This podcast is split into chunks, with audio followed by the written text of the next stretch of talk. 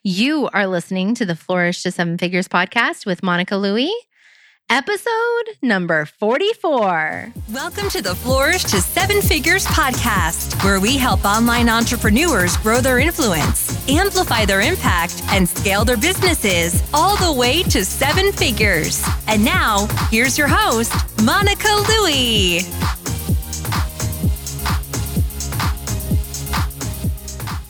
Hey, hey, thank you so much for joining me for the Flourish to Seven Figures podcast. I'm Monica Louie, and I am bringing you another insightful interview. Today's guest has built a multiple six figure online business in a surprising niche, and she's got a lot of cool things going on. She's got a popular Facebook group, she's killing it on YouTube, selling several different low price products, and she's crushing it with affiliate marketing. And today, she's sharing with us how she does it all in less than 25 hours per week. But first, if you're new to the podcast and don't know me yet, then welcome. I'm Monica Louie, and I'm a Facebook and Instagram ad strategist. I run a successful ads agency where my team and I manage ads for six and seven figure online businesses. I'm also the creator of Flourish with Facebook Ads which is my online training program that teaches my step by step system for creating campaigns that convert. My team and I have managed $2 million in ad spend and served more than 700 students and clients. So we are in the trenches every single day, keeping a pulse on what's working now in the world of Facebook and Instagram ads. And while I teach a lot about Facebook and Instagram ads, the goal of this podcast is to discuss what it really takes to build a seven figure online business.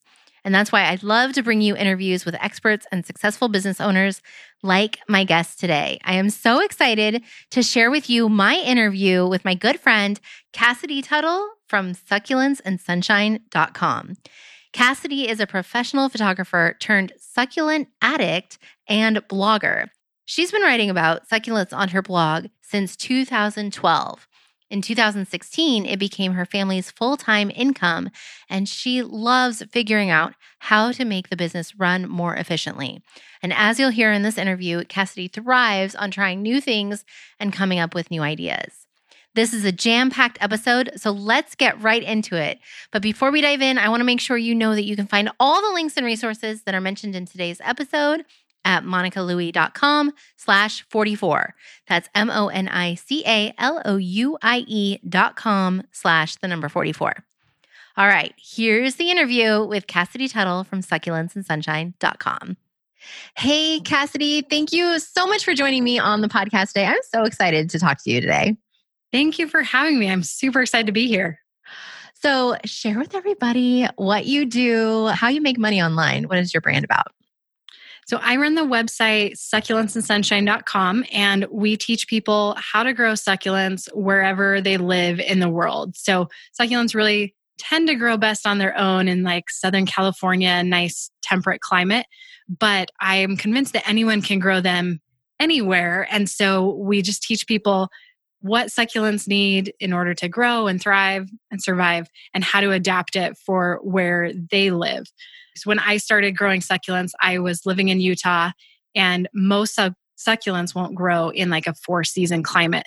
So I was really just trying to figure out how do I get these to survive inside? Everything I was reading talked about how to grow them outside again in like southern california. And so i just started researching and experimenting and that's really where the blog was born is just documenting that. And then realizing that you could make money online i'm like oh cool. Well i kind of have this niche. Maybe i should you know keep going with this. And so that was in 2013 is when we bought the domain name. I'd been blogging about it a little bit before then. And from there we just started trying to monetize different ways so we started out with google ads and now we've progressed to where we're using an ad network called adthrive and so that makes up about 30% of our income and then we're also an affiliate for different companies that sell succulents or soil or pottery, along with like the traditional ones like Amazon or Etsy is another one.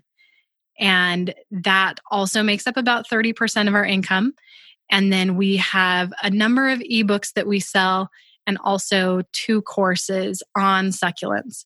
And the sales of our own products make up about 40% of our income. Very cool. Okay. So, and you've done quite well. I know uh, just because you and I are friends. We were in Pat Flynn's SPI Accelerator program the first year together. And so I know that you are like rocking it. But I feel like other people who are like new to your brand be like, really? So that's like a very specific niche. You're not just talking about gardening or plants in general. I mean, did you ever think as you were starting this that maybe you were too narrow of a niche? There were a couple times in the very, very beginning, but from day one, when I was researching things, everyone was talking about how you want to get all these, you know, the long tail keywords and different things along that line, and that you wanted to be super niche. So in my head, I've always been like, yeah, I'm spot on. I'm right where I want to be. And after about two years, I ended up writing a book and after that, I kind of swore off succulents. I'm like, I'm never going to talk about succulents again. I kind of got burned out. But I was back at it a month after I submitted the book. And it was at that point that I realized I could do so much with succulents. And I had just a huge Google Doc full of ideas, like hundreds of ideas that I could do just with succulents. And interestingly, now I wish I would have started even more niched I love our audience. I love what we teach, but there were so many different directions that we could have gone that actually would be a little bit simpler and easier to start with. Like if I had focused only on cold hardy succulents. And I know that seems super crazy to most people because they think succulents is so small and so niche. And compared to something like gardening, absolutely it is. But succulents has really grown a lot over the last few years. And so it is pretty generic because there are people growing in like a hot, humid climate, which is different than a hot, dry climate. So there are some challenges with that where I still feel like we're a little bit general, but I'm super glad that we've stayed focused only on succulents, not going into like, you know, other types of plants or gardening. And even within succulents, I started out having different like projects and tutorials on like how to make arrangements. And i have found that my audience resonates most with just how to care for succulents. So we've even kind of stayed a little bit niche in that way where i'm not doing this tutorial on like how to plant succulents in wood or different things although we do have like a handful of those so definitely happy that we are niche and at this point I do not feel like cornered in at all. In fact, I'm like, okay, how can we like focus in more? That's so fascinating. And well, I appreciate you sharing that. So, the website for everybody, I feel like you need to check out this beautiful website. So, succulentsandsunshine.com. But what I love about your website is it's so well organized. And also, when you go to succulent types, which to be honest, I don't think I knew what a succulent was before I met you, but I didn't realize there were so many different succulent types. And so you've got this landing page where you can go right down to the succulent type that you have or that you're interested in and learn more about it. But I just feel like your website is super well organized. Thank you. Okay, so you started off and you were basically looking for a resource yourself. You were interested in improving caring for your own succulents and you didn't really find a resource out there. So then you decided to take your research and create one. Is that accurate? Yes, definitely. Okay. So then when you got into, you started off with blogging, but I know like now your business has expanded. I mean, you've done very well on YouTube, Pinterest. You mentioned, you know, long tail keywords. So where is your traffic coming from? Can you break down the split of that? Yeah. So from day one, my focus has always been organic search. Like I remember downloading this ebook. It was how to make $5,000 online. And the whole thing was about search traffic. And so that's been my focus. And that still shows in our current traffic. So right now, depending on the season, about 65 to 70% of our traffic is organic search. And then we'll probably get about 10% or so from Pinterest. And then the rest just kind of trickles down from there. Nothing beyond that is like really standout or significant, other than in terms of sales. Most of our sales comes from our email list. And then the other chunk comes from Google, just because that is such a huge source of traffic for us. Awesome. Okay, so as you began the blog, so you mentioned back in 2013 you bought the domain and then it grew from there and you built ebooks. Can you kind of share the journey of the evolution of your business? Because I know that you're always testing new things, coming up with so many creative ideas that I'd love to get into today. But can you start like just kind of share the evolution of where you are today? Yeah. So that first year, I ended up creating our first ebook, and it is still available for sale. And it's only been like mildly up there, you know, just updated a tiny bit since then, but it's almost identical to what it was when we first published it, which is cool that it's so evergreen and it stayed current and stayed helpful. So that ebook is The Secrets to Propagating Succulents. So that came out in 2013.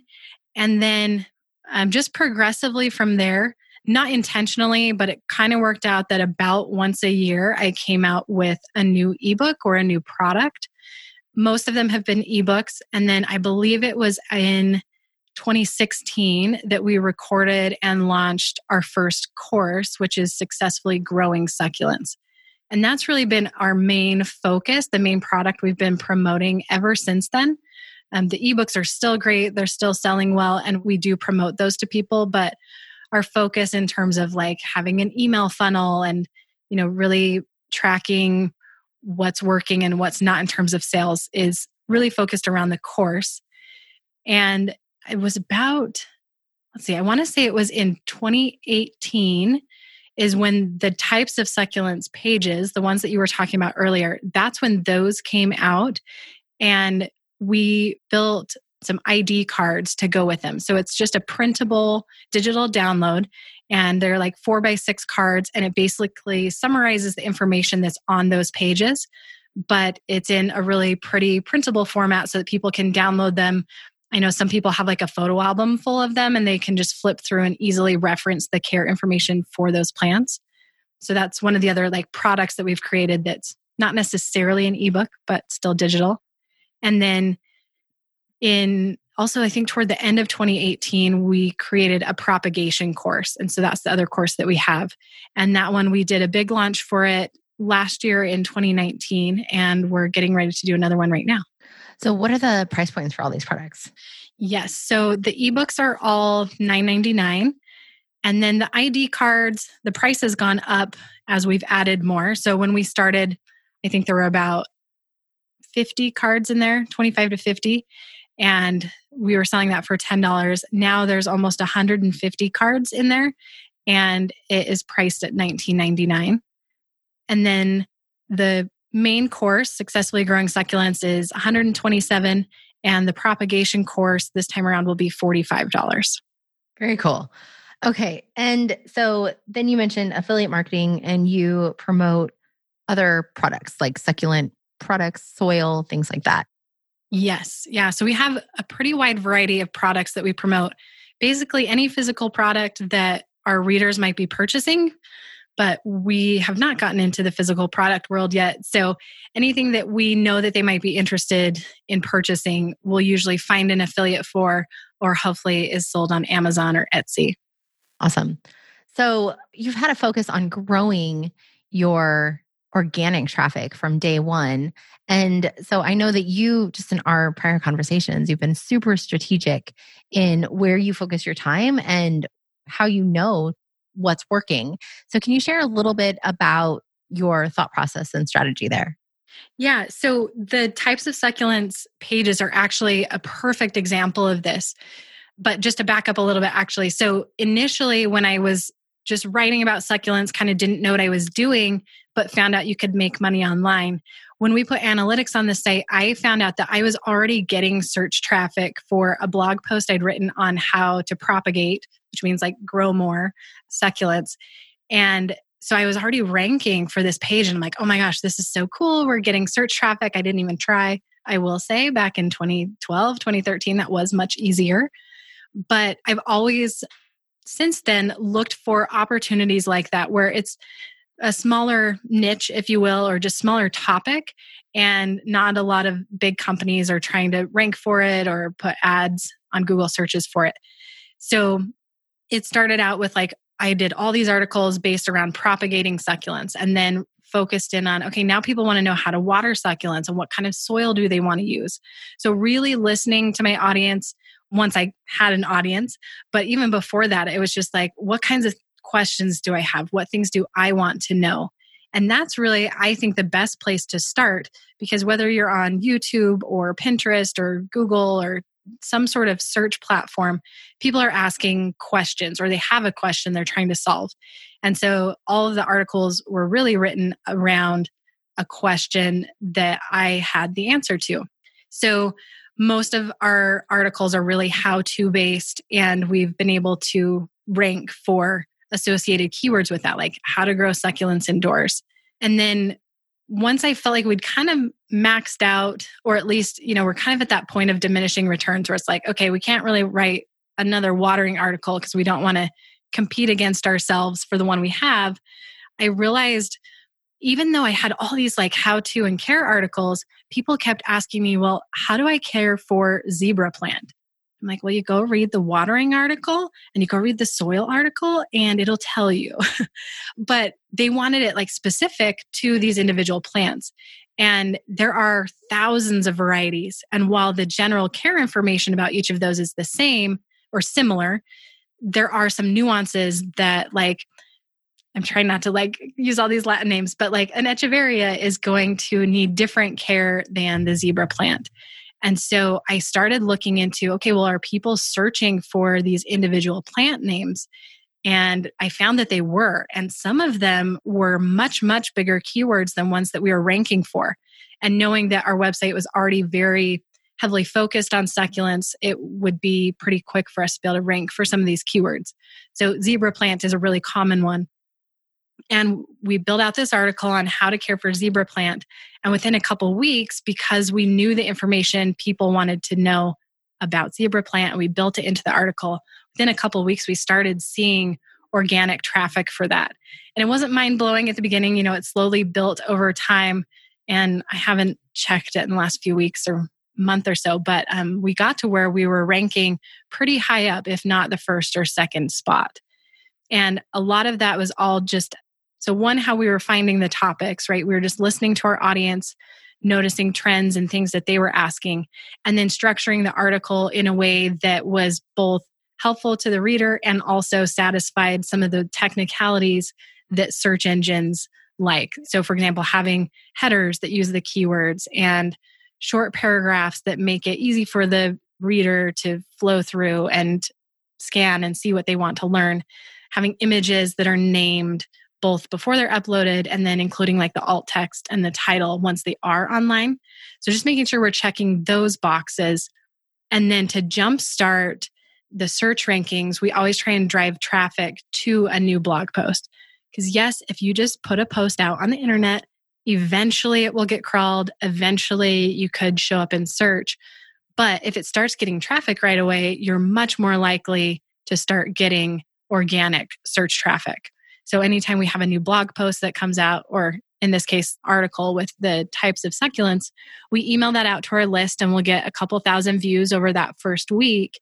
And then that helps jumpstart all of the search rankings and all the crawling and that lovely technical stuff. So, how much traffic does your website get a month now, roughly? So it ranges quite a bit, May being our peak time of year, and then December being the lowest.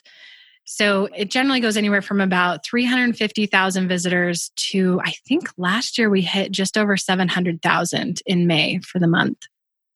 Nice. That's awesome. Congratulations. Thank you. All right. So, I mean, that kind of traffic, and you're obviously being strategic and listening to your audience, like you said, and what kind of content you're putting out, but you're also, I know last year you went really big on YouTube and growing your YouTube channel. So can you speak to like what made you decide to go for it on YouTube and really focus your time there? Yeah. So interestingly, I was really, really nervous to go on YouTube. It just felt like so much work. And everyone's like, you have to be so consistent. And I'm a photographer by profession. And so taking photos is so easy for me but doing video had so many extra steps. So I was really hesitant to do it because I didn't want to like start and then not be able to maintain it. Ironically, I started a podcast as like a transition. So there is a podcast, The Succulent FAQ, 25 episodes if you want to listen. But that transition to doing the audio and having someone else edit helped me realize okay, this is fine. I can record video and pass it off to someone else. So I think that was my biggest hurdle was like, it's so much work. But thankfully, I was at a point where I could hire someone to do all that technical stuff that I didn't want to. But there were two main reasons why I ended up from like a non just I was afraid to do it standpoint. One reason was actually from being in the accelerator with you, Pat Flynn had suggested that I start YouTube. I'd casually mentioned it to him, and he said, Normally I wouldn't just tell people to go start a YouTube channel. But since you said you're considering it, I would highly, highly recommend that you start doing that. So he gave me a lot of ideas and tips up front that just made it a lot easier for me to figure out the platform. And then I just went for it. But the other reason that I decided to go for it is because I know that there's a lot of focus right now on video, especially in search. And knowing that we have a lot of search traffic already and that YouTube and Google play together so hand in hand that having videos in our blog posts would help us rank better in Google search. And the cool thing is, having our YouTube videos on the blog post gives them more traction on YouTube. So now that we have them on the website and on YouTube, it's this really, really nice relationship where we're getting a lot of views because people are viewing the blog post and a lot of them will watch the video. So then YouTube says, oh, hey, there's a bunch of people watching this video not on YouTube. Maybe we should show it to more people on YouTube because it seems to be interesting. And so then we'll start getting more just natural and organic engagement through YouTube. But again, we were really intentional about what videos we started with. I knew I didn't want to start with like the most main important topic, which for us is watering. I knew I didn't want that to be my first video because the first few are not great. And watching our audio, our watering one right now actually kind of makes me cringe a little. But I started out with some that are core topics, but maybe not the absolute most important. And so we started putting out just one video a week. And the main thing that would differentiate us from other videos on YouTube is that I was recording in a studio. Everything was not scripted per se, but it wasn't live either. So a lot of the videos on YouTube either seem like they're live or they were live. And so it's just people talking kind of constantly on end which is not problematic, but it made ours stand out because it just looked and sounded so different. And we had professional audio equipment and really nice filming setup. So we were standing out that way. And then we've just kept maintaining that and really listened to what people are asking for. And some of the things that people have asked for, we've actually ended up putting into our course. So it's not live on YouTube, but we can if people respond and say, Hey, do you have a video about this? We can easily say, um, We don't have one on YouTube, but we do have one in our course. You can check it out here. So we built out the videos. We have about 15 core blog posts, and we built out a video for almost all of those. And we published on YouTube. And then we would also, again, email it to our list the day it goes out so we can get some really good traction in the beginning and then embedding it in the blog posts so that it's just continuously getting traffic and helping also boost the YouTube traffic. Awesome. And now, I mean, so you said roughly a year ago you decided to go all in with YouTube. Is that the proper timeline? Let's see. So it would have been, I think it was 2018 was when we first started with it. It would have been like April or May of 2018. And we okay. were we were pretty consistent at that point doing about one video a week through the end of 2018 and then for a variety of reasons i stopped making videos at the beginning of 2019 and now we're kind of back at it. Awesome. And you have i'm looking at your youtube channel right now you have nearly 50000 youtube yes. subscribers. So close. that's awesome. Very cool. Congratulations. Thank you and so I like how you shared, you know, they go hand in hand. And so this is something that I'm seeing too with a lot of my clients where, you know, a lot of them have, you know, we run paid ads for our clients, but a lot of them, I mean, they have success where they're at the point where they can run paid ads because they have grown their audience via organic strategies. So they are really on their game on SEO. And for those who do not have a YouTube channel or are not doing video yet, they're making that leap because they know how important it is and how much Google and search likes to have that video option to present. Yeah, definitely. And I feel like while maybe adding the videos didn't necessarily boost all of our rankings, because for a lot of the keywords, we we're already up in the first five, I feel like it has helped just solidify it where we're not seeing rankings fluctuate quite as much in Google search. And so that's been nice too, is like, okay, we're following what Google wants, but we're also following what people want because a lot of people want to watch videos and with content that's very visual, video is a really great option. I mean, like I said, I'm a photographer, but I also know there are some things that are so much easier to show in a video than with just text and images. But it's nice to have text and images for people who'd prefer to read or skim to find the information they're looking for. And that's a good point because people like to digest content in different ways. And I'm sure that having the video there also helps with time on page, which is going to just mm-hmm. reinforce to Google that, you know, this is a valid resource that people are not like hopping on and then hopping away from. Yeah, definitely. And it's so cool to me to kind of see how everything plays together and how at the end of the day, it's really serving people better and I think that's one thing that people sometimes forget when it comes to search engine optimization is yes, there's absolutely like a technical checklist of things that are best practice that you should do. But if your ultimate goal is to serve the person who is coming to your website to really answer their question and help them, you'll be doing things that make the the algorithms and, you know, organic search platforms happy too because their people are getting the answers that they want. And so we've never had an issue with like an algorithm change dramatically affecting our traffic for the worse because we're always doing things that are making our website more user friendly and helping people find answers. I love that. And you mentioned that, you know, something that kind of made you nervous about starting your YouTube channel and was being consistent with it, but then also feeling like it was going to be a ton of work. And you mentioned with the podcast, that was kind of a stepping stone. You hired a podcast editor. So, what does your process look like for creating your videos today? I'm really glad you asked that because it's changed actually a lot. So, we do still have a video editor that we work with, and those initial videos that we put out were very high production value. The content was also good, but the production value was really high. Like I said, like we are recording it in the studio, there was a lot of editing happening with it, really good sound quality. And I got to a point where it's like, okay, I can't do another video this week, or, you know, I got behind on recording. And that's why we stopped for a little bit. But something that we've been trying this year, so at the beginning of 2020, I realized since I hadn't produced a lot of videos, I wasn't getting a lot of getting as much connection with my audience. They weren't seeing my face every week in a new video. So I decided to try something a little bit different. And what we're doing now is I'm actually recording a video on my phone, and they're generally like three to five minutes.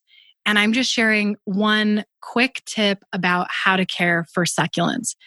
And so it's very raw. So the production value is low. The great content is still really valuable, but they don't look as polished as our studio recorded videos from 2018. And the interesting thing is, we've seen just as much engagement with those videos as we have with the ones previously. Now, I do feel like because we have the high production value ones that are like kind of the core and you know just those that standard on the channel that having these more casual conversational videos can still do well because people can still see oh and she also has these that are like really structured and have a lot of really great information too instead of this one that's really good information but also very specific and something else that we've just been testing and i've never heard of anyone doing this but I also maybe just haven't paid attention. But these videos that we're putting out, we're actually taking them down from the public after a week. So we launch them on a Saturday And then Friday at noon, the video gets taken down. We just switch it to private on our channel. And then that video goes inside our membership site, the Succulent Lovers Club. So we're creating this sense of urgency for people to come and watch on the channel every Saturday because if they don't watch it in that first week, the only other way that they can watch it is by going and joining our Succulent Lovers Club, which also has a lot of great information and value for them there. But it's been kind of interesting just to see how people have reacted. Like, no one's complained about it, no one said anything, but we're also getting a lot of really good engagement on our channel with those new videos, a lot of new subscribers, and people are really excited to be seeing a new video every week. And our succulent lovers club members love it because they get access you know to all these videos. And so they don't have quite that sense of urgency to watch it every saturday. They can watch it more at their leisure Wow. Okay. So talk about the Succulent Lovers Club. I know this is fairly recent addition to the lineup of offerings that you have, but can you share about that? And I haven't heard of anybody doing that strategy. And I love hearing about it, but then also hearing that it's working and you're not getting any like kind of backlash of like, where was that video? I was going to watch it or anything like that. Yeah, so it's been cool to see that too cuz part of me thought, well, is is YouTube going to stop showing our videos to people because we're taking them down? But since we have a new one every week still and people are engaging with it every week, we're still getting, you know, the same amount of traffic and more so because we're still producing new content. So the Succulent Lovers Club is our monthly membership. We started it in September. You and I were together when the, the idea was born. And it has evolved so much since then. So I started in September and it's now February when we're recording this. So it's been almost, well, yeah, it's been six months. And it's been a really good learning experience and it's been really fun. But the one thing that I wish I did was actually have some content planned out and prepared ahead of time so that I didn't feel like I was just doing everything last minute. But the thing that I love, love, love is our audience has the people who've signed up and are in it, they have been so great and have received it really well. So we started out with kind of one idea of what the club content would look like. And I realized after that first month, it was not going to work out the way I thought it was. And I missed a few deadlines and I was so terrified. I'm like, oh my gosh, people are going to hate me. They're all going to, you know, cancel. But everyone was just excited and waiting for whatever came out. And thankfully, we're okay with the missed deadlines. Not something I'd recommend, but thankfully, they're okay with it.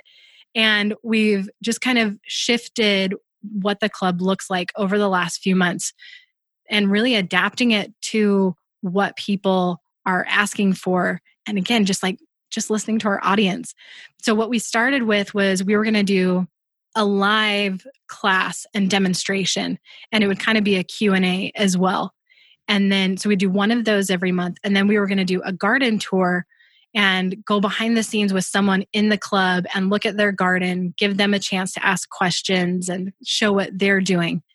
And that was the part that didn't work out. Part of it was maybe we didn't have enough people that were interested and willing right at the beginning. But it also ended up just being a little bit complicated to do it live.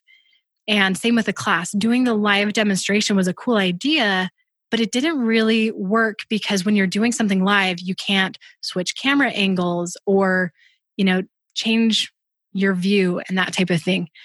So after that first month or two we got feedback. Mostly i asked. We didn't really just get feedback flat out but i i asked people i said okay so I, we tried this live workshop type idea it went okay, but it wasn't amazing. Would you prefer that the classes are recorded ahead of time and then we'll just release them on a certain date each month? And overwhelmingly, the answer was yes.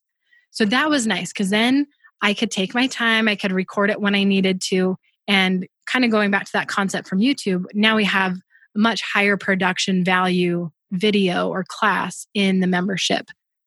And then instead of doing the member tour, we ended up switching that to do just a live Q&A. So we do still have that live aspect where they get to interact with me, but then they have the pre-recorded course or class on a specific topic that they're getting each month. So those are the two main things that we offer now is the class and then the Q&A.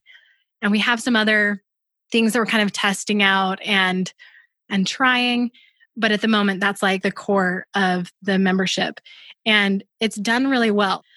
When we first launched it it was a very very very soft launch. Like i think i sent out two emails about it and we ended up getting 30 people in at our like intro pricing.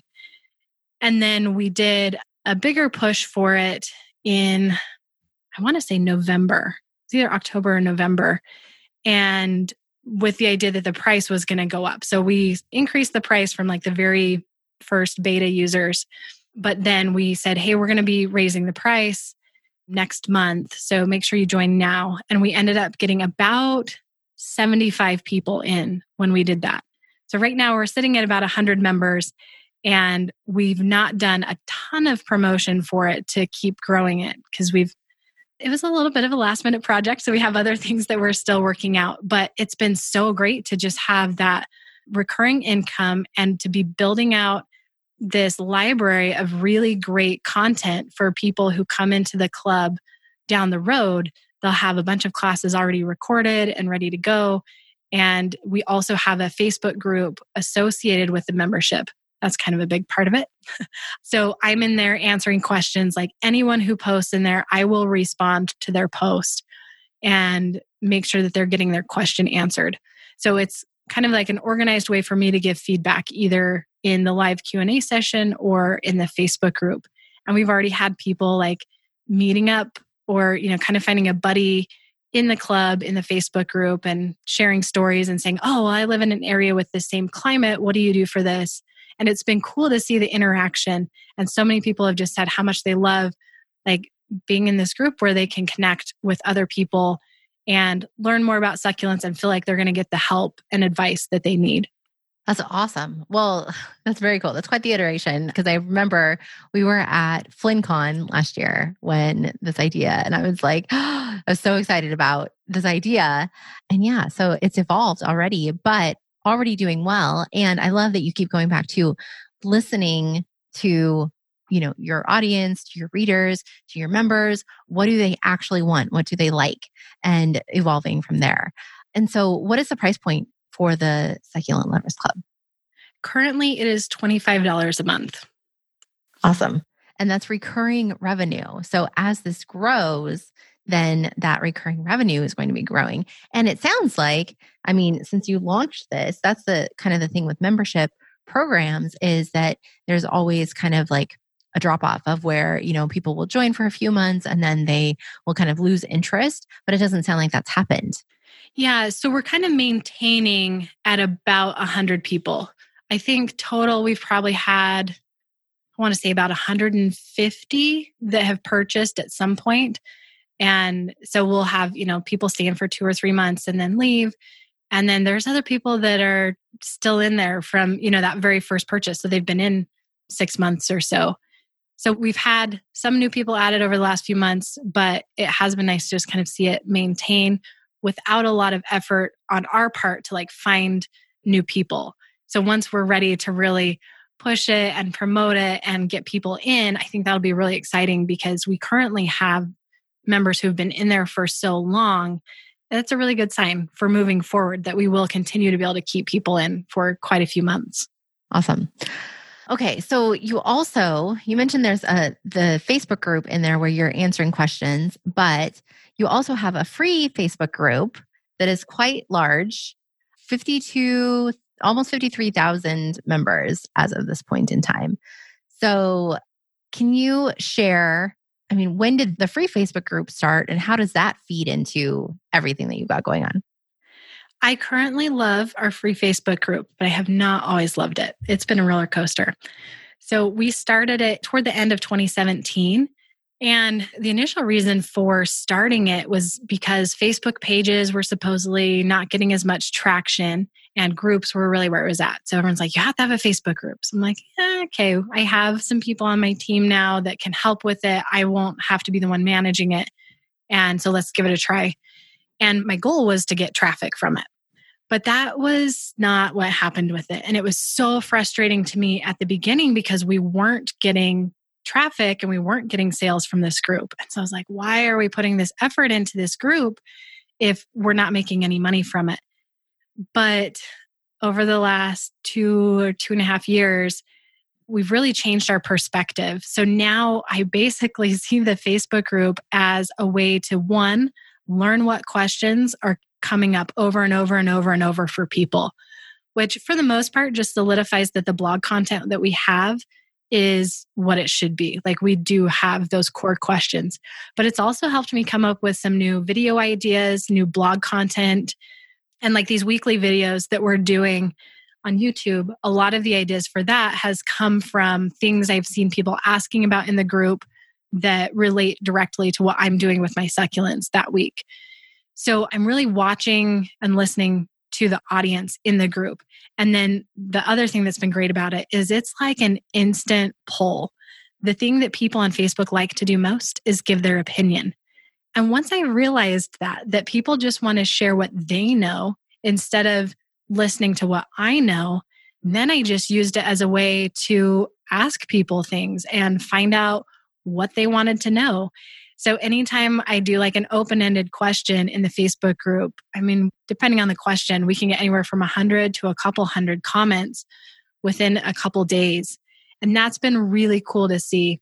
Just like, hey, what's your biggest struggle with propagating succulents? And boom, we have 50 people who say, I can't get it to grow past this little baby stage. Like they always seem to die at that point, which is perfect. We can cover that in our propagation course.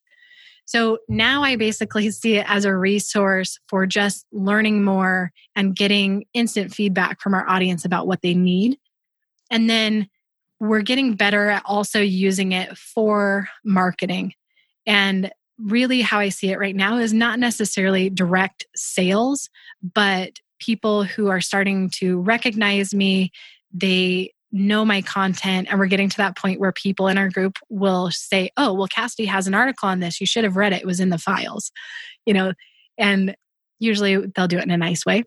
But just really getting to where there's more brand awareness.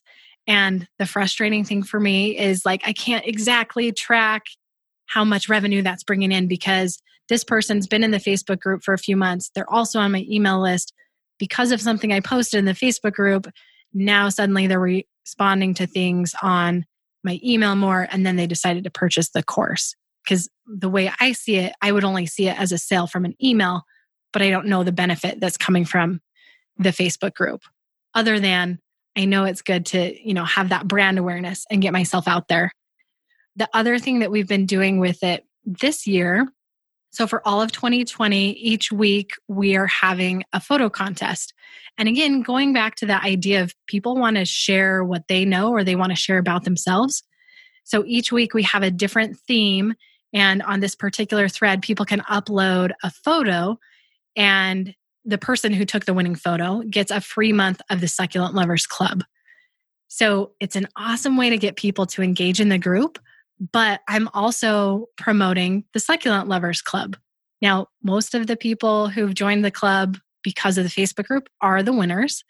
But it's cool because we're giving them a free month of the club. They can come in and see what it's like. And if they want to stick around, great. And if not, they just got a lot of good information for free and they know it's a resource for them later if they do want to come back. So it's been a fun way to kind of test out promoting a product while also doing something fun and exciting and different with our audience in the Facebook group. And I will say, once we started doing those photo contests, the engagement with posts that I'm sharing in the group has gone up dramatically because with the photo contest, we're getting like 300 people, 400 people sometimes that are uploading a photo to that thread. And that thread is just continuously updated throughout the whole week that we're running the contest. And then we have a post where we'll take six of those photos that were uploaded and then we let people vote for which one of those they want to win. And then we'll do a post that says, hey, help us congratulate this winner.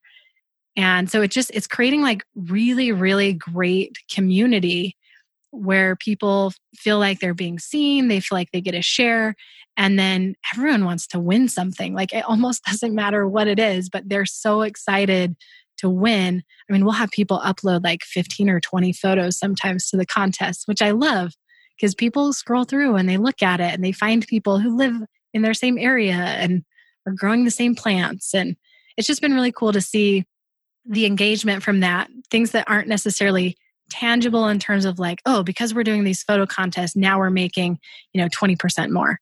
But it's just something fun and easy. And I love seeing other people's photos. So Facebook group is now a much happier place for me now that I've realized what the benefit is of it and that it's not just a place for me to just promote, promote, promote, promote, but it's really a place for people to get help and find community and then a great place for me to just learn more about people who are getting started with succulents.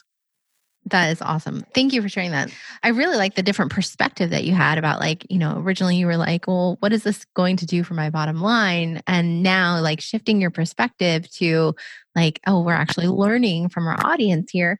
And over time you can see that it's helping build that relationship with you and with your brand and with your products. And you can introduce in a fun way your products. And it sounds like it's working amazingly well to get that kind of engagement. So, my question to you is with that many entries, how are you figuring out what should be those top six photos to get people to vote on? I don't want to insult anyone, but it's usually not too hard. We can usually find a few that stand out. I mean, it maybe takes like 10 minutes to scroll through them all. And when we're sharing them for like the voting post, the picture is fairly small. And so if we're just scrolling through the comments and seeing all these pictures, you know, kind of thumbnail size, it's usually pretty easy to see the ones that stand out. It's like, oh, okay, people are going to be able to see how cool this picture is like immediately. And sometimes I'm picking them out, sometimes my assistant's picking them out. Sometimes it's both of us. Like we have a Slack channel where we'll just post and say, hey, this one's cool. Let's make sure it gets in. Although sometimes we'll have like 10 or 15 of those and we have to whittle it down. So it can be hard, but I don't know. It's, but yeah, it hasn't been too bad though. It's been pretty fun. And then the voting has been pretty simple too, which is so funny. Like this maybe is not a big deal, but what we do with the voting, so we make a collage that has these six images and then we say, you know, which image do you like? And then people just respond in the comments one, six, four, two. And we've had so many people say, why don't you use the poll function? Like, doesn't that take you so long to add it up? So I love that people are like looking out for us, like, hey, here's a better way to do this. But something that I learned from Dana Malstaff was that like having people comment instead of doing a poll actually gets more engagement because people commenting on that post keeps bumping it up to the top. The other thing I like about it is then it's no one can see who's winning because I think sometimes people just vote for the winning one. And so it's cool like no one has any idea what photo is winning unless they scroll through and tally it up themselves. And then for us it's just like we just copy and paste out the comments and remove like the date stamps because those have numbers in it. And then it's just a quick search to see which number got the most. But yeah, so it's it's been pretty quick. I would say we probably spend my assistant probably spends half an hour each week, maybe an hour if something gets really complicated running the contest, like every aspect of it. I love it. Okay. Well, I'm just asking the question of like, you know, how can we make the Facebook group more fun? Is that where this contest idea came from? Yeah. So I've wanted for a long time to do a photo a day post, which we're also doing. But I thought, but it would be cool to have other people sharing their photos. And I know there's some really great photographers in the group.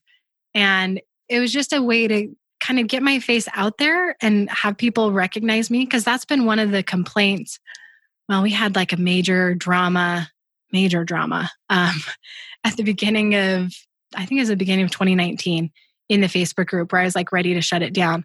But people were kind of complaining, like, oh, well, if this is Cassidy's group, the only thing she's doing in here is promoting and we never see her face or she doesn't respond to stuff, which is not true. We get like an average of 200 posts a day in the group, like, not possible for me to respond to all of them. But the cool thing is with the photo contests, it's just fun for me to see what other people like are doing with their succulents, see what they love, and then still having you know my face kind of there saying like hey this is my group. Here i am. I'm being here and interacting too but in a really low key easy way for me as well. I think that's super fun. So you mentioned your assistant and you mentioned, you know, podcast editor, video editor. So what does your team look like to help you manage all of this? Because it sounds like, from my perspective, it sounds like a lot, but I know that you've had a focus on kind of focusing your time where it makes the most sense and also making this a business that works with your life, with your family life, and everything else that you've got going on. So, can you share a little bit about what that balance looks like for you and your team? So, our team at the moment is basically me and then my super assistant, Chantel. So, she works 40 hours a week. Um, which is more than I work. And she's really the one that's just like keeping the show going, doing all the day to day stuff, like answering emails, responding to things on social media. And also, she's one of the biggest, well, she's the reason why the types of succulents pages are getting done. She's the one putting in all the research and getting those put together. So she does most of the day to day work. And then I'll be doing, you know, like the photos and recording videos and things like that. And then we do have a video editor that we work with. And if we go back to podcasting, he's also our podcast editor. And then beyond that, I've realized I am not a great people manager. And it's definitely something I could work on and improve on. But Chantel is much better at that than I am. I just don't show up regularly. Like Chantel is working like eight to five every day, you know, or, or pretty close to that. Whereas I'm like, okay, I'm going to work for two hours and then I'm going to go pick up my kids from school and then we're going to go hang out and I might hop on later tonight or I might not come back on until tomorrow. So I'm not the most reliable person on my team. So we've worked with a number of independent contractors off and on, sometimes people we know, sometimes hiring them from somewhere else. But the thing that I realized is Chantel is good at a lot of things. Like she can figure out almost anything. And so, since we kind of have that covered, I've been looking to hire people who do very specific things. So, we have the video editor. All he does for us is edit the videos. And he's also a contractor. And then we have a gal right now who is making all of the images that we use for the photo contests. And she's also helping us with some of our PDF designs and just, I guess you could say graphic design stuff. I still do a lot of that, but some of the things that are more template based and are, you know, just replicating the same thing over and over, she'll handle that. So uh, we hired her through a company called FreeUp, which I would highly, highly recommend. If you're looking for really good people to work with, I've loved using FreeUp. So it's kind of like a curated version of Upwork. They pre vet all of the contractors on there. So we have the gal that's helping us with the images and PDFs. And then we have another gal who is uploading and scheduling all of our Facebook group posts. So, like I said, we're doing like a photo a day that go in our Facebook group, Facebook page, and on Instagram. So it's the same photo every day, but we have different links that we use based on what platform it's going out on. So she'll upload the photos, make sure the descriptions are correct, and get those scheduled.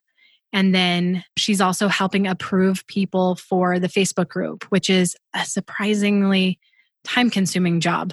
And part of the questions for our Facebook group, you can opt into our email list.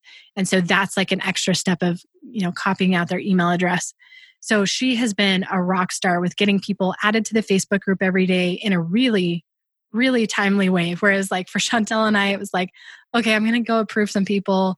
And then we had people sitting like three or four days and not getting approved. And their friends are messaging us saying, hey, my friend applied to be in the group, but you haven't accepted her yet. What's going on? So, you know, having someone help with the social media in that way. So that gal's been really, really great with a lot of the social media stuff. And she also knows how to use WordPress. So we've had her just going through and making some updates and changes to website. She's probably working five to 10 hours a week. And then we have a company that we use to manage our Pinterest. So that one is like totally hands off for me. We have a call once a month and they say, okay, here's what we're doing for your Pinterest account. We need this and this from you. And then I have Chantel give them whatever they need. And then they just go on and do their thing. And I think that's everybody. So Chantel's like the core and then just contractors working on specific things here and there. And that's kind of going to be our approach moving forward is like, we need someone to do this technical thing with our shopping cart. So we're going to hire someone to do that technical thing. And that's worked out really well for me because it feels more like project by project basis. I struggle a little bit with like feeling responsible for people's livelihoods, which is something I just need to get over. But so far, it's worked out really well using contractors in very specific ways. And then it's also really easy for Chantel to manage them because I can give her an idea of what I want. And she's really good at catching my vision and knowing what I mean, even if I can't put it into words. And then just kind of overseeing that everyone's doing their thing and that it's all coming together at the right time. Very cool. Okay. So your social media person that helps with the Facebook group and WordPress, is she also from FreeUp? Yes, she is also. Okay. So that's a good tip. We're definitely going to link to FreeUp in the show notes. But then also, so that your Pinterest, there's a team that manages your Pinterest. Do you mind giving them a shout out? Yeah. So it's Erin at Premier Virtual Media. So Erin's my contact, but Premier Virtual Media is their company. And yeah, they just manage the whole thing. They've been great, really affordable. And it's nice just to not have to worry about it and know that they are really good at Pinterest. That is what they do. And they're going to do the best things for my account. Awesome. Very cool. Okay. So I also want to talk about how you track all of this because I know this is something you and I have spoken about and something that you've shared in the SPI Accelerator group about how you are tracking all of this stuff because you have you know you have traffic coming from google and pinterest and, and your facebook group and your facebook page and all these different places.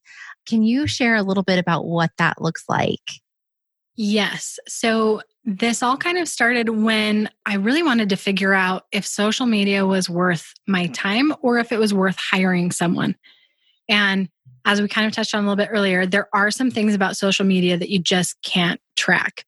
But I can track how many people are visiting my website from Facebook or from Instagram or from Pinterest.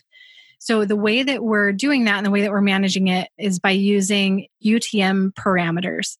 And I can send over like some screenshots for your show notes to oh, give oh, people be awesome. Because this is something that probably sounds really technical and I guess it is, but once you have it set up, it is so, so simple to use.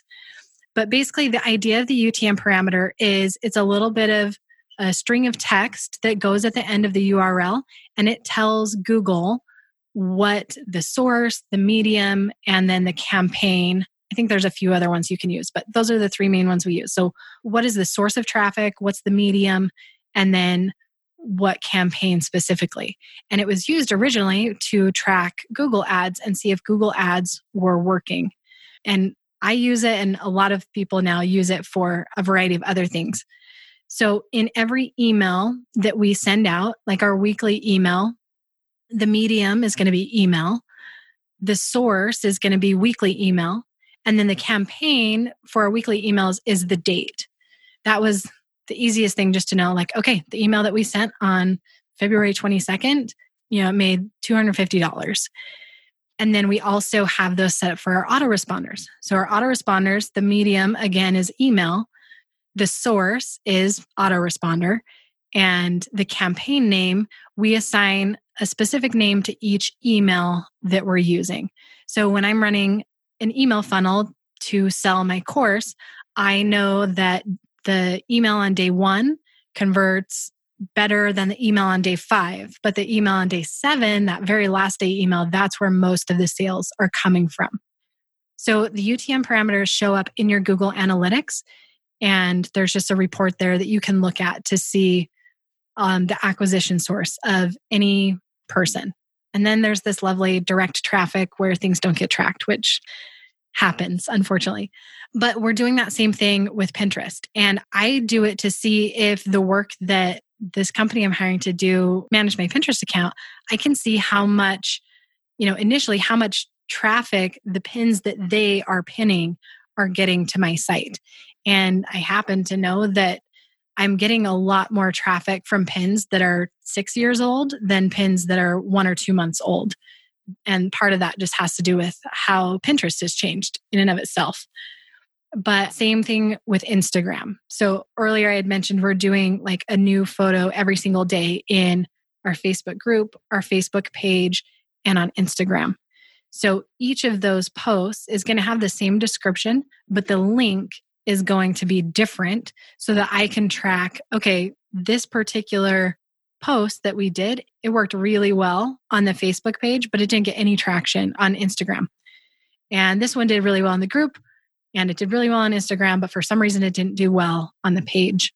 So the way that I have those set up, I have a spreadsheet that lists out every single page or post on succulentsandsunshine.com. So anytime we create a new page, it goes on to this master spreadsheet. And then the great thing about spreadsheets is you can add formulas in that you just copy and paste, and it will create these links with the UTM parameters added. It'll create them for you. So for us, it's just a matter of copying and pasting the link, the appropriate link to whatever platform we're using. Then we took it a step further because I found that when I was responding to comments in our Facebook group, I wanted to be able to share the watering post. But I didn't want to have to copy and paste that post every single time. But I absolutely wanted the UTM parameters on there so that I could track to see if someone, you know, purchased. So what we did is there's a plugin for WordPress called Pretty Links. And every single one of our blog posts is assigned a campaign name. So the watering post is watering, our soil post is main soil. A post about stretched out succulents, the campaign name is stretched. So every single post or page has a unique campaign name. So no two posts share the same campaign name.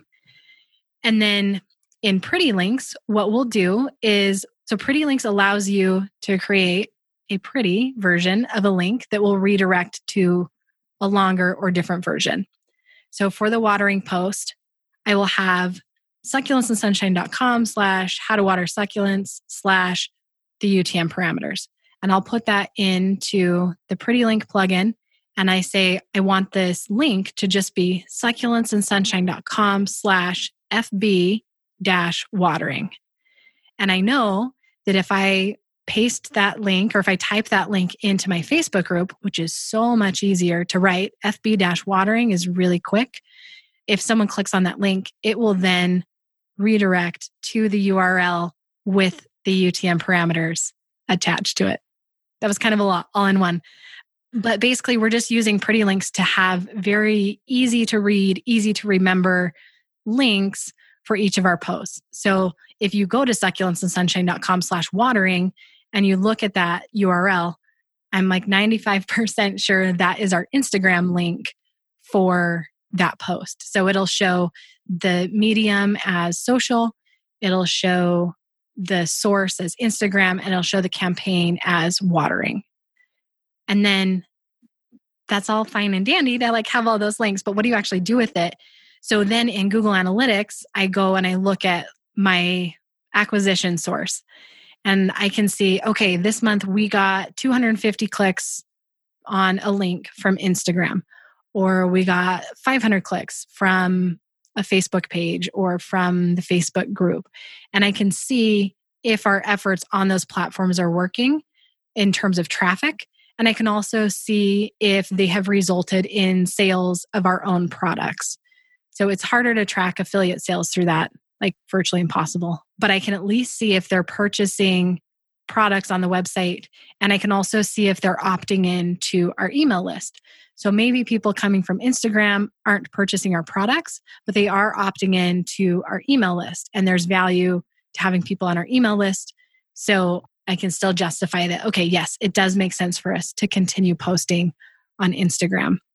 Because um, at the end of the day, like if I'm hiring people to do a particular job, I want to make sure that at least close enough they are recouping the money that I am paying them. So if I'm, you know, paying someone $200 a month to do this thing on Instagram, then I'm hoping that I'm going to be making $200 a month from Instagram.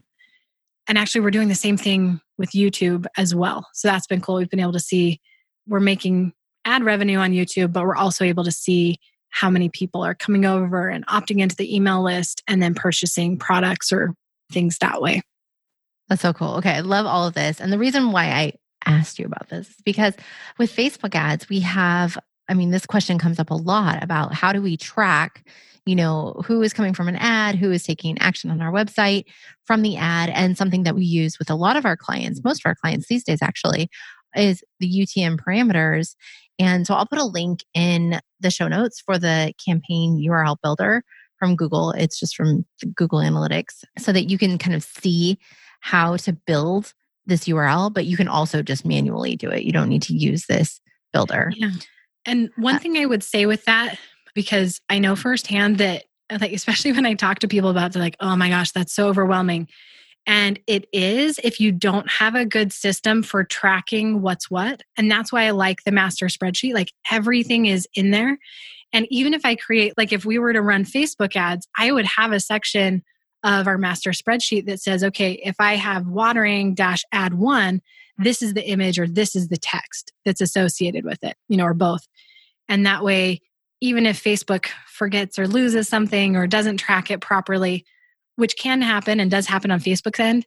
It also happens with Google Analytics. Like it's not perfect by any means, but at least you have a pretty good idea of what matches up where. So it's one thing to like create the UTM parameters, but you do also need a key of sorts so that you know what different things mean. Because with like for us, with a couple hundred posts, we can easily forget, well, like, okay, what is FAQ? Growing zone or you know something like that like what is this campaign we don't remember what that is and then we can go back and look at it on the spreadsheet i love it and so that spreadsheet is that what you're going to give us a screenshot of yeah so i can give you a screenshot of the spreadsheet and then also i can even put together like a quick tutorial of how we're using pretty links for that as well Oh, you're awesome, Cassidy. Thank you. We'll have all of that in the show notes. So be sure to check that out because I feel like it's something that a lot of people can be better at is tracking and also but like you said having a good system so that you can find and look into the data and see the results and also just not get confused about what does that mean. So i think that's super important. Thank you so much. Yeah. And one quick thing on that i've tried to convince a lot of bloggers or online business owners to try doing this and everyone's like oh my gosh that's so much work but it's really saving you so much time and so much effort. Yes, it maybe takes like an hour to get things set up if you have a lot of content. But if you just have a little bit of content, it won't even take that long. But that hour will enable you to make such better decisions in the future that will save you time, that will save you money. So even if you're just starting out and you're like, oh, I'm not big enough, I don't need to do that yet, no, do it now because the sooner you implement it, the more information and the better information you'll have to make decisions on in the future. I couldn't agree more. And that's why I love talking about this because as we are on our way to seven figures, I mean, this podcast is about flourishing to seven figures. I mean, we need to act like a seven figure business owner now on our way to getting there because the seven figure business owner, you know, they know exactly what is making them the most amount of money and is going to provide the best ROI. And they know what platforms that is, what post that is. So that's why I think it's so important for us to get all of this set up now so that we can make those educated, best decisions for our business. Definitely. Okay. So is there anything else that we should talk about? That we haven't touched on? I know we've talked about a whole bunch of things, but anything else that you would like to share today? The only other thing that I would say, and we've kind of touched on it in a variety of different ways, is just I think email is one of the most important things that people can be doing. And it's one that I know a lot of people, especially when they're starting out, kind of roll their eyes around or like, oh, I don't know what to do for email. And I don't know that I have like this overwhelming, amazing advice about email other than just do something and be consistent. Because I have seen time and time and time again that, especially for my audience, but I think in general, email converts so much better for sales and just getting people to your website and getting them to engage with your content and just works so much better than any other platform and I always kind of hate it when people are like, plus you own your email list, like it's yours. I don't like that idea of owning it, but it's like, this is your network of people and you can reach out to them at any time, even if Facebook is down or even if your website's down or, you know, different social media platforms down. But absolutely, I'd highly, highly recommend having some sort of email list that you're emailing on a regular basis, even if you're not really using it for income driving purposes right now. It's just a good way to constantly connect with your audience and again, just be there to connect with them, help them recognize you in their inbox. And then it gives them an opportunity to email you back and you can have some conversations that way as well. Oh, yes, absolutely. That's been a lot of fun for us too, as we've been focused on growing the email list over these past couple of years. And I just see like the engagement and those responses back to the emails that I send. It's really great. I mean, that's one of the best ways that I'm learning about my audience is because of the questions that I ask in my autoresponder series. And so that's been helping to build the relationship with those new email subscribers. And I've seen as I've been nurturing my email list that that has led to more sales of my course and more interest in people reaching out to work with my agency. So it definitely can pay off in multiple ways. And you don't have to have a big list in order to see the benefits from it. Yep, for sure.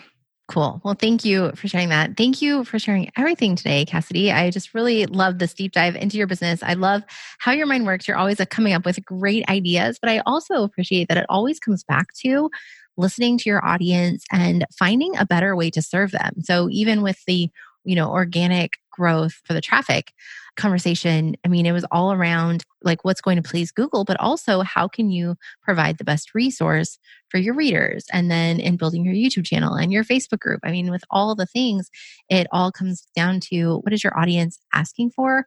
What are they wanting? And then what sounds like a fun idea for you to actually implement and provide for them? Yeah. And that last thing that you mentioned is actually a pretty big one for me. I as you know, like I like to work when I want to work. One of the things I love about my business is I don't have to be working all the time. I can take time off if I want to. I can work really hard and put in a lot of hours if I want to.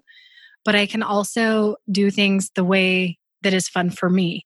And I absolutely am listening to my audience, but I'm also picking things that get me excited because if I'm not excited about it, my audience is going to know. I'm like, well, yeah, I mean, she did that. And they may not be conscious of it, but they do not react as well to things that I'm not excited about. And like, even going back to our Facebook group, when I first started, I really wasn't excited about the Facebook group. And so I was like putting all these posts out, no one was engaging, which made me dislike the Facebook group even more. And it just kept not doing well. But now that I'm super excited about it and, you know, doing it in a way that's fun for me, it's also making it more fun and enjoyable for our audience and they respond better too. So take all the information in that you can, learn about a lot of things, but then at the end of the day, do what gets you excited and helps you continue building your business and moving forward and enjoying it because you should not be an entrepreneur and hating your life or hating what you're doing. We all have moments doing things we don't want to do, but overall, you should definitely be enjoying your work. Love it. Thank you so much. Such wise words.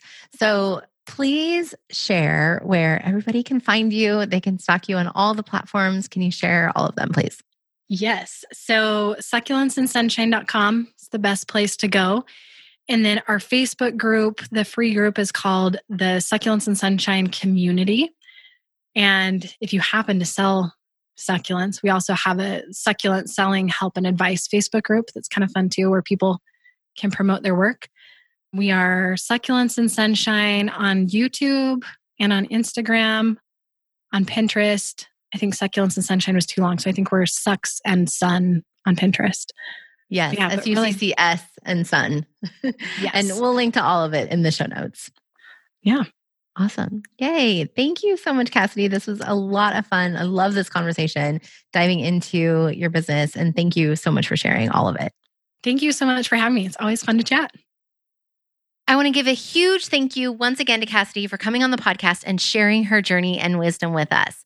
We covered so many topics and ideas in this episode, and I'd love to hear your biggest takeaways. Share those with us in the comments at monicalouie.com slash 44 or tag Cassidy and me on Instagram. I'm at Flourish with Monica, and she's at succulents and sunshine. You'll find all the links and resources we mentioned in this episode at monicalouie.com slash 44. Thank you so much for joining Cassidy and me today. If you're ready to scale your business with Facebook ads, then check out my free Facebook ad starter kit. You can find that at monicalouie.com slash guide. The starter kit takes you through these six steps to creating campaigns that convert. Plus, there's an awesome checklist so you can make sure you've got everything you need before you jump into the ads manager. And if you're like me, you love a good checklist. And if you're interested in learning more about how my team and I might be able to help you with your Facebook, Instagram, or Pinterest ads, go to monicalouie.com slash WWM. We have information there about our services. As I mentioned, I'll have all the links and resources that were mentioned today in the show notes, which you can find at monicalouie.com slash 44. And if you found this helpful, please leave a rating and review so that more people can find this podcast and subscribe so that you can be notified when the next episode comes out. Brand new episodes come out every single Thursday. And next week, I've got another super special guest on the show. So subscribe so you don't miss it. My guest is an e commerce expert and event planner. So if you've ever thought of hosting your own live event, or if you're curious about what's involved, join us in the next episode of the Flourish to Seven Figures podcast. Plus, I'll share how you can be the first to know when I reveal the details about my first ever live event happening later this year. That's all for today. Take care and flourish.